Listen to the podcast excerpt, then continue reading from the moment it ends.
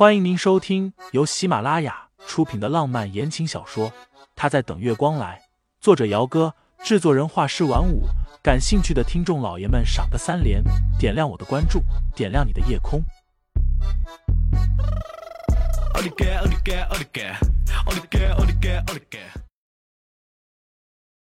第五十四章，能帮个忙吗？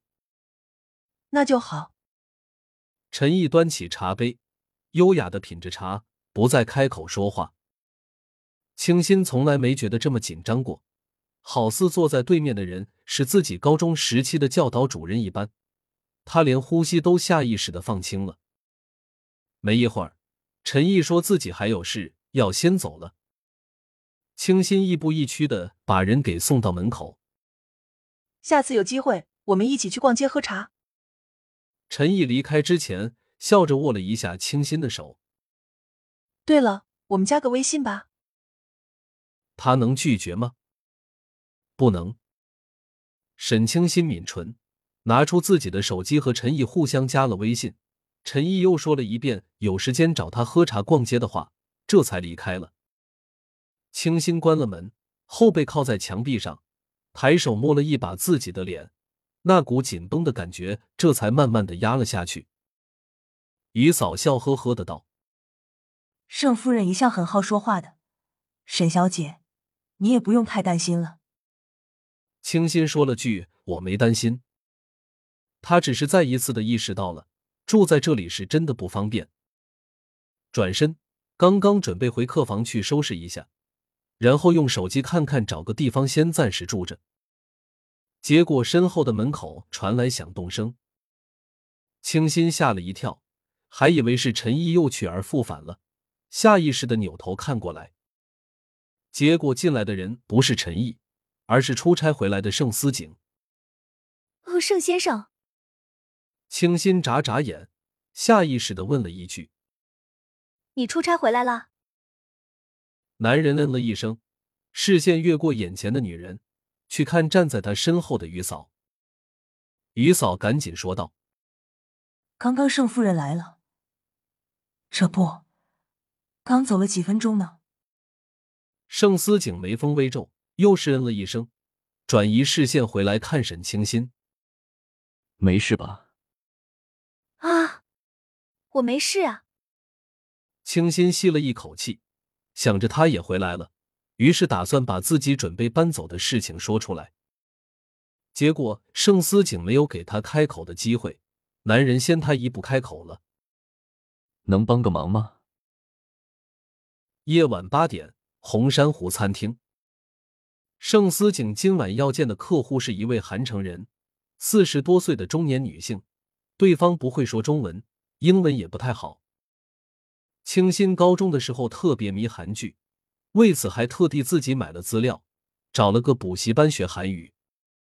虽然他的韩语不错，但是水平比不上正经的翻译啊。他干嘛不自己找个翻译？想是这样想，但也没有问出来。盛思景和沈清新到的时候，那位叫李秀珍的女客户已经到了，对方是自己来的。打了招呼，点菜之后，两个人直接开门见山的切入正题。李秀珍是 T L 集团大中华地区刚刚上任的总经理，今晚约见盛思景是为了盛世最近招标的事情。T L 内部矛盾由来已久，公司外表看起来平静，实则内里早已分成了两派。老董事长切斯特的两个儿子属于同父异母，他一生没有娶妻，只有两个私生子。切斯特身体还硬朗的时候采取的战术是平衡术。给两个儿子的权利和职位以及股份都是平等的，但是随着老先生身体越来越差，大儿子的野心渐渐的就暴露无遗了。大儿子的生母是切斯特众多的情妇之一，母家家境不错，也是做生意的。大儿子弟有外祖家的支持，可谓是如鱼得水。眼看着大儿子不断的安插外祖家的亲戚进来插手公司的核心位置。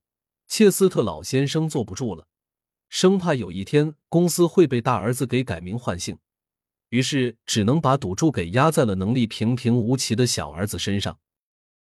公司现在来说，师弟那边更得势一些，而李秀珍则是二公子 K 这边的人。关于 TL 集团的事情，清新在来的路上已经听盛思景说了个大概。李秀珍任大中华地区的总经理，算是临危受命。若是和盛世的合作最终谈不拢，他这个总经理的位置估计也坐不久了。这顿饭吃了将近两个小时，清新担任翻译，一直尽职尽责的给他们翻译着各自的意思。TL 在牧城的启动项目需要资金的注入，而目前看来，牧城有这个能力的无非就那么几家，只不过盛世被李秀珍列在了第一个而已。若是真的谈不拢的话，还有叶家和其他的家族可以找。吃完饭，李秀珍先离开了。听众老爷们，本集已播讲完毕，欢迎订阅专辑，投喂月票支持我，我们下集再见。